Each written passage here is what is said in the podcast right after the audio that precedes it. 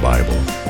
You live in a world where everyone has an opinion about the Bible. Of what values are your beliefs if they are not clearly found in the pages of your Bible? The question we must ask is Are your opinions and beliefs really found in the Bible?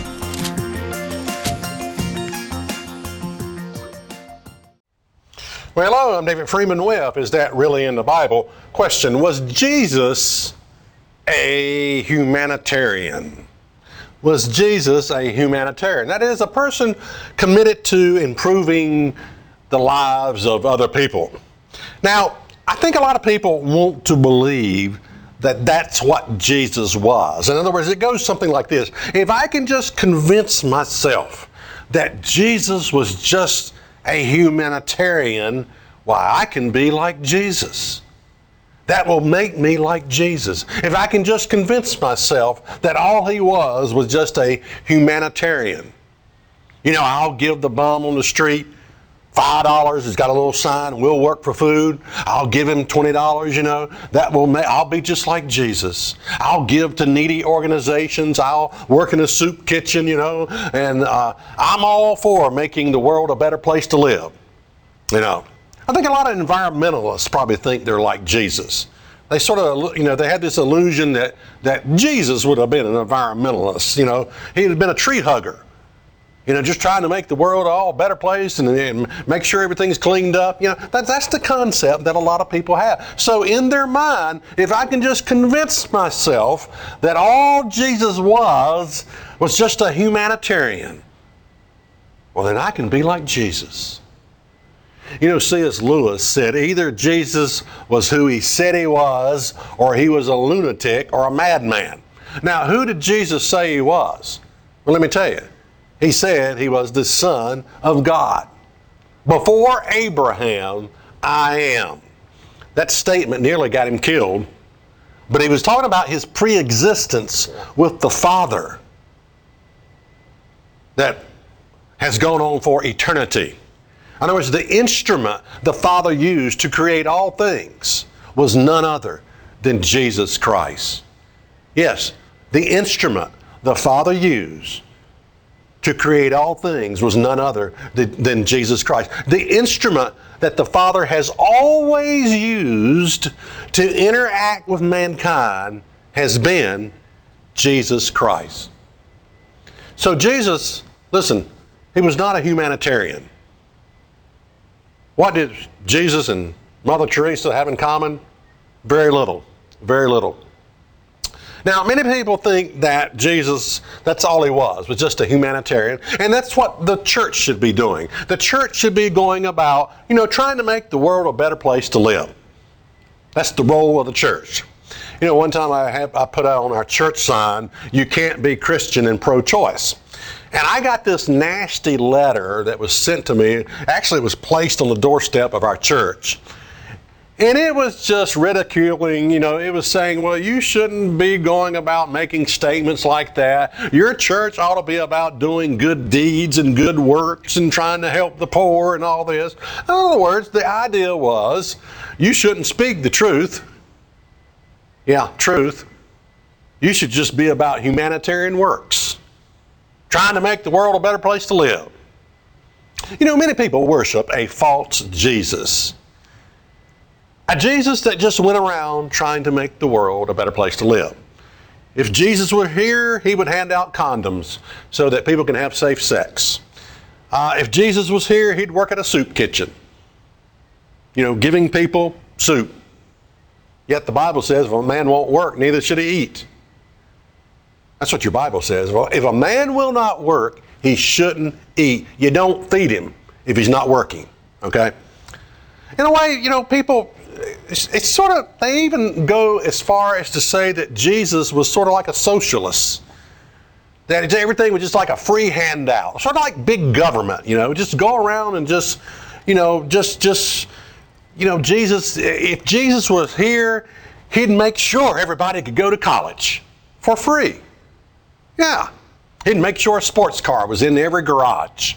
Now, if you believe that, let me tell you something you are a buffoon if you believe that. You know nothing about the Bible. You know nothing about Jesus Christ if you believe that. Now, on a larger scale, Jesus performed the greatest humanitarian effort ever. And it's found in a message. Here's the message Matthew 4 and verse 17. From that time, Jesus began to preach and to say, Repent, for the kingdom of heaven is at hand. You know, his humanitarian work was found in a message. This single, and the message was repent. Repent of your sins. This single act would improve the lives of all people and all nations. The greatest humanitarian effort was accomplished without so much as lifting a finger. It was found in the message repent. If I repent, the quality of my life will take care of itself. If I repent, my life will improve. If I will, will repent, things will change for me. They'll change for the better. So if my life is not working, what does that tell me? It tells me probably there's something I need to repent of. So it would seem to me what is more important is to get the message, what the church should be doing is getting a message to a sin sick world. You need to repent of your sins. You know, it's sort of like that saying is it better to teach a man how to fish? You know, it's better to teach a man how to fish for himself than to just go out and buy a bunch of fish and say, here you go, here you go. No, it's far better to teach a man how to fish for himself. Well, this is the message of repentance. It's far better for me to teach you how you can make your, how your life can work through the message of repentance. If you surrender to God in unconditional surrender, that's a big if. If you surrender in unconditional surrender, you throw it, you put up your white flag and you say, God, I am sick of trying to figure this thing out for myself. My life is not working. I surrender. If you surrender to God and you repent and you're willing to keep His commandments, you know what you got to repent of. You got to repent of sin. What is sin? The breaking of God's law, the Ten Commandments.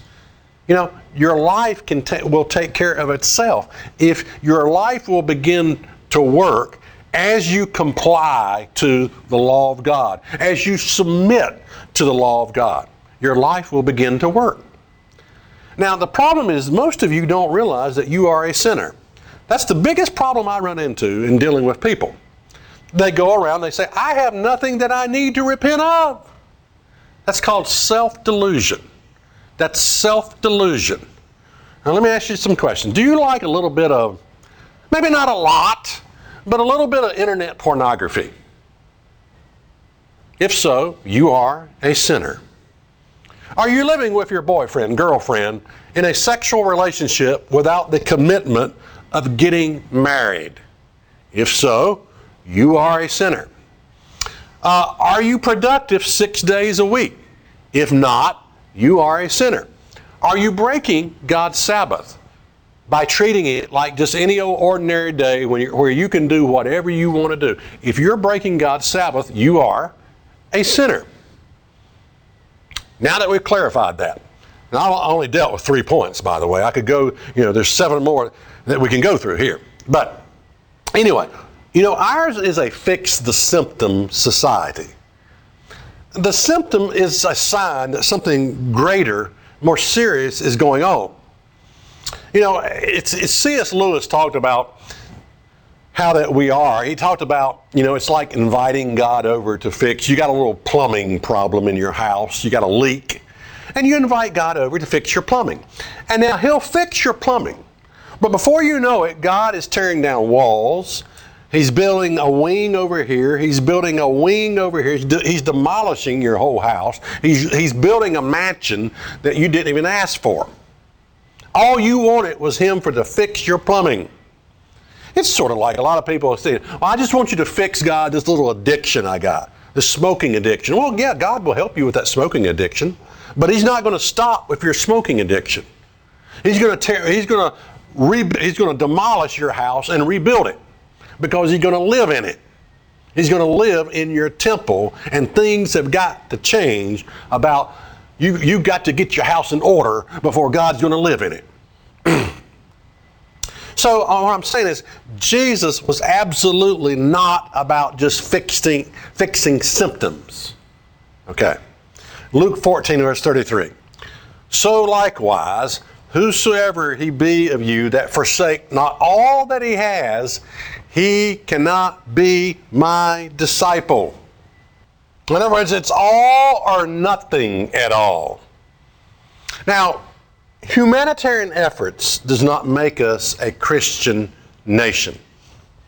I hate to inform you of that, but it's true. It doesn't. In other words, I think a lot of people, the way they avoid repentance is through humanitarian works. It's sort of like compensation. When one area is lacking, we overachieve in another area to make up for the void. But notice what God says about our, all of our good works in Isaiah 64 and verse 6. It says, But we are as an unclean thing, and all of our righteousness are as filthy rags. And we all do fade as a leaf, and our iniquities, like the wind, have taken us away. In other words, if you're doing all these humanitarian works to get right with God, you've just missed the boat. You've just missed the boat. The church, believe it or not, is not established for making the world a better place to live. The church is not a humanitarian effort committed to improving the lives of other people. The church is not established for fixing symptoms. The church does not hand out condoms so that people can have safe sex. God never intended for the church to attack the monumental, impossible task of somehow establishing the kingdom of God on this earth. No, God will take care of that when He returns.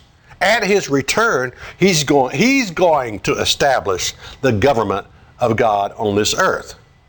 The church message is repent. It's all or nothing at all. So was Christ a humanitarian? No, no. No, Jesus' humanitarian effort was found in one word repent. Turn from your wicked ways, turn from your sins. Now, I will say this about good works and humanitarian efforts God will reward you according to your works. Now, the reward is not salvation, but He will, if you've been involved in helping the poor, helping the needy, soup kitchens, whatever you've been involved in, yes, God will reward you for those good works. What I'm saying is this the church has replaced the message of repentance with just humanitarian efforts. Humanitarian efforts won't get you saved because if it could, that would be salvation by works. But again, you will, if you have been involved, and I'm not knocking humanitarian efforts. I'm just saying if you've been involved in that, God will reward you according to your works. But your reward is not salvation. Okay. God will, but He will reward you, probably in the second resurrection. All right. Now notice Luke 4 and verse 24. And he said, Verily I say unto you, no prophet is accepted in his own country. Now, let me set the stage here. The people that Jesus was speaking to here, they were the religious ilk of his day. And they believed that they were God's country. They probably wrote on their currency, you know, in God we trust they probably had their pledges that they sang and in school and stuff. And you know, the idea was we are God's people. If God is working anywhere, He's working right here. That that was the mentality. And Jesus comes along. He says, "Now, verily I say to you, no prophet is accepted in his own country." In other words, the attitude was, "Well, he can't be nobody. He's one of us." I never understood that kind of mentality, that kind of thinking, but that's how people think. Well, he's from, that's a boy down the street. He can't be nobody. Yeah, he works down there at that garage. He can't be, he's one of us. He can't be nobody because we're nobody. That's how people think. All right. Now, again, these people were they viewed themselves as God's people, sort of like Americans do. Americans, we've got 450,000 churches that dot the landscape in America. We've got 650,000 preachers in America. We've got 42,000 bickering denominations in America. Okay, we sort of view ourselves as, yeah, we, we're, we're God's people here. We got it all together. Okay, now let's notice what Jesus said to these self righteous people who thought they were God's people. Uh, Luke 4 and verse 25. But I say to you a truth. Many widows were in Israel in the days of Elias when the heavens were shut out three years and six months, when great famine was throughout all the land. But unto none of them was he sent, save Sarepta, the city of Sidon, and to a woman that was a widow. And many lepers were in the Israel in the time of Elias the prophet and none of them was cleansed, saving Naaman the Syrian. All they that were in the synagogue, when they heard these things, were filled with wrath, and rose up and thrust him out of the city, and led him to the brow of the hill whereon the city was built, that they might cast him down headlong. But he, passing through the midst of them, went his way. This so offended them that they tried to kill him. Now, why? Do you know why it so enraged them that what Jesus was saying? He was saying, "Look, there are many sick people. There's many. You know, you had famine throughout the land. God didn't do a thing. He just did one little minute thing. You know, uh, there are many lepers in the land, and God didn't do anything. You know, this so offended them." What Jesus was trying to tell these people is that God's not working here. God has abandoned ship. It would be, let me give you an analogy of what it would be like. It would be like Jesus coming to your church and standing up behind the pulpit and saying, you know, as I look across your land, you've got 450,000 churches in America. You've got 650,000 preachers in America. You've got 42,000 different bickering denominations that can't get along with one another. You've got your religious icons. You've got your Joel Osteen. You've got your Rick Warren. You've got your T.D. Jakes. You've got your Kenneth Copelands. You've got your screamers. I tell you, he went up, he did not go down. You've got your gaspers. God should let the spiritual seat uh, come down upon your head, uh, let you die in your sin, uh, go to hell. You've got your erudite. Why, Jesus said, They that be whole need not a physician, but they that are sick. Well, I don't know about that. You know, you've got religion coming out of your eyes, ears, nose, and throat. And yet, when the terrorists flew into your twin towers, I didn't do a thing. I could have so easily prevented that. I could have just a little twist here, a little confusion going on here, wrong plane, check out, wrong, you know. Um, I could have so easily prevented that but I didn't do a thing. You've got mad gunmen coming into your churches, schools, theaters, killing people. And I didn't do a thing to stop it. Now, when Jesus made this kind of statement 2,000 years ago, it nearly got him killed. It so enraged those people. And you know, you hear things like, oh, the mighty work the Lord is doing here today. You know, we're handling snakes and we're speaking in a gibberish that no one can understand. And we just healed Bertha Butt's big toe. Praise Jesus, you know. The mighty works God is doing here in America. You know, let me tell you what God is doing. He's giving us enough rope to hang ourselves. We're transforming into a socialist, communist form of government. We're about to give away our freedom. You think God's working in this? He's giving us enough rope to hang ourselves. And yet the Lord is working mightily here today. Is He? Is He? Is that what you see? I don't see it. And there's a reason why. Because as a nation, we refuse to repent. We refuse to repent as a nation. Why did they want to kill him when Jesus spoke these words? Because they thought, well, we're God's people. Why? We, we're, God's, we're God's country. We got our religion. You know, we, we got, in God we trust on our currency. You know, one nation under God. We're God's people.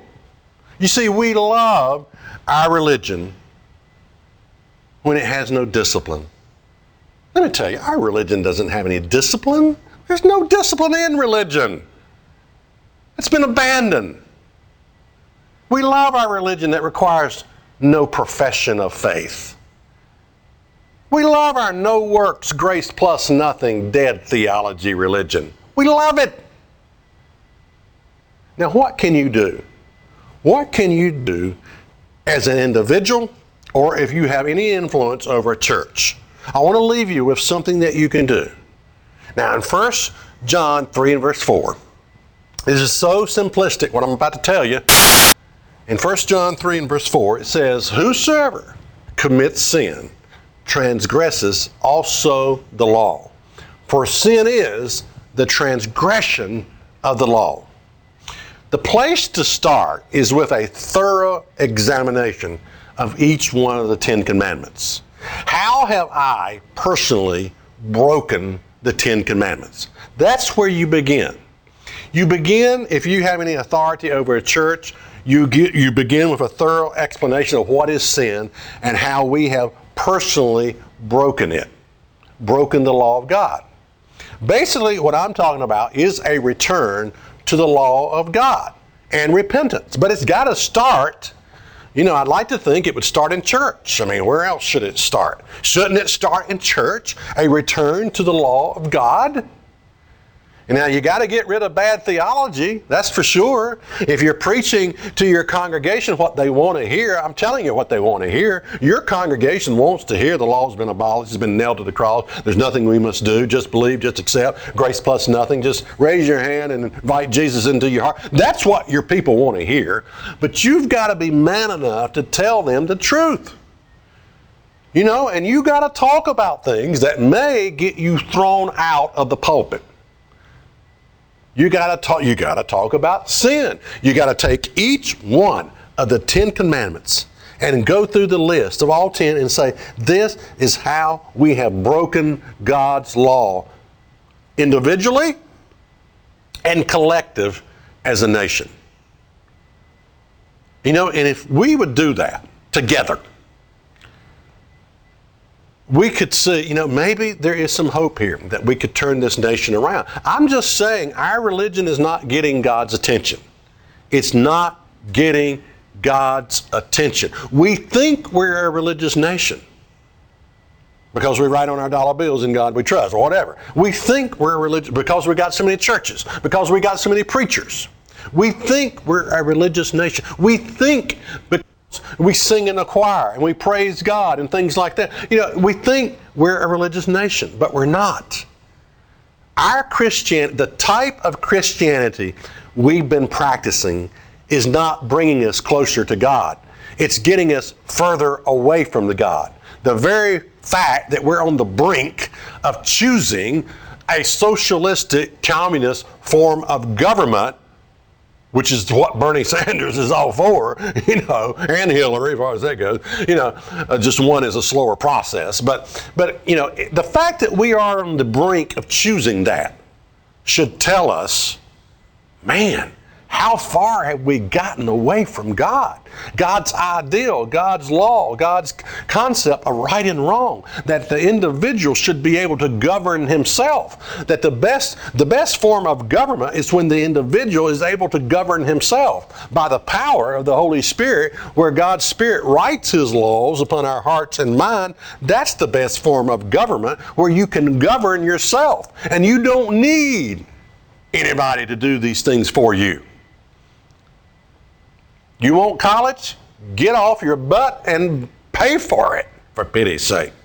My goodness, who taught you that everything is a free ride? I meet a lot of young people that everything is supposed to be free, a free ride. Who, why do you think you deserve anything? It's unreal, the attitudes that are out there. So I'm talking about a return to the law of God and repentance. I want to close with Ezekiel 33 and verse 11, saying to them, As I live, says the Lord, I have no pleasure in the death of the wicked, but that the wicked turn from his evil way and live.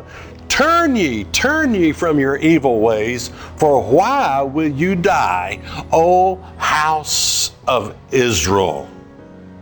And I just want to I want to repeat those words and say, turn ye, turn ye from your evil way. Why will you die, O house of America? I'm David Freeman, and that's what's really in your Bible. Statistics say that 84% of Americans believe in the divinity of Jesus Christ, and 74% confess commitment to Him. Yet America continues the downward spiral towards corruption and immorality. Why has Christianity not worked? With each generation, we seem to go deeper and deeper into the sins that plague our society. In this publication, you will find many articles that will clearly answer the question why religion will not save America. In the end, you may not like the answer, but the answer has always been there in the pages of your Bible. Order your free copy of Will Religion Save America? Order by writing to Church of God Rocky Mount, 27 Brookledge Lane, Rocky Mount, Virginia 24151. That's Church of God Rocky Mount, 27 Brookledge Lane, Rocky Mount, Virginia 24151.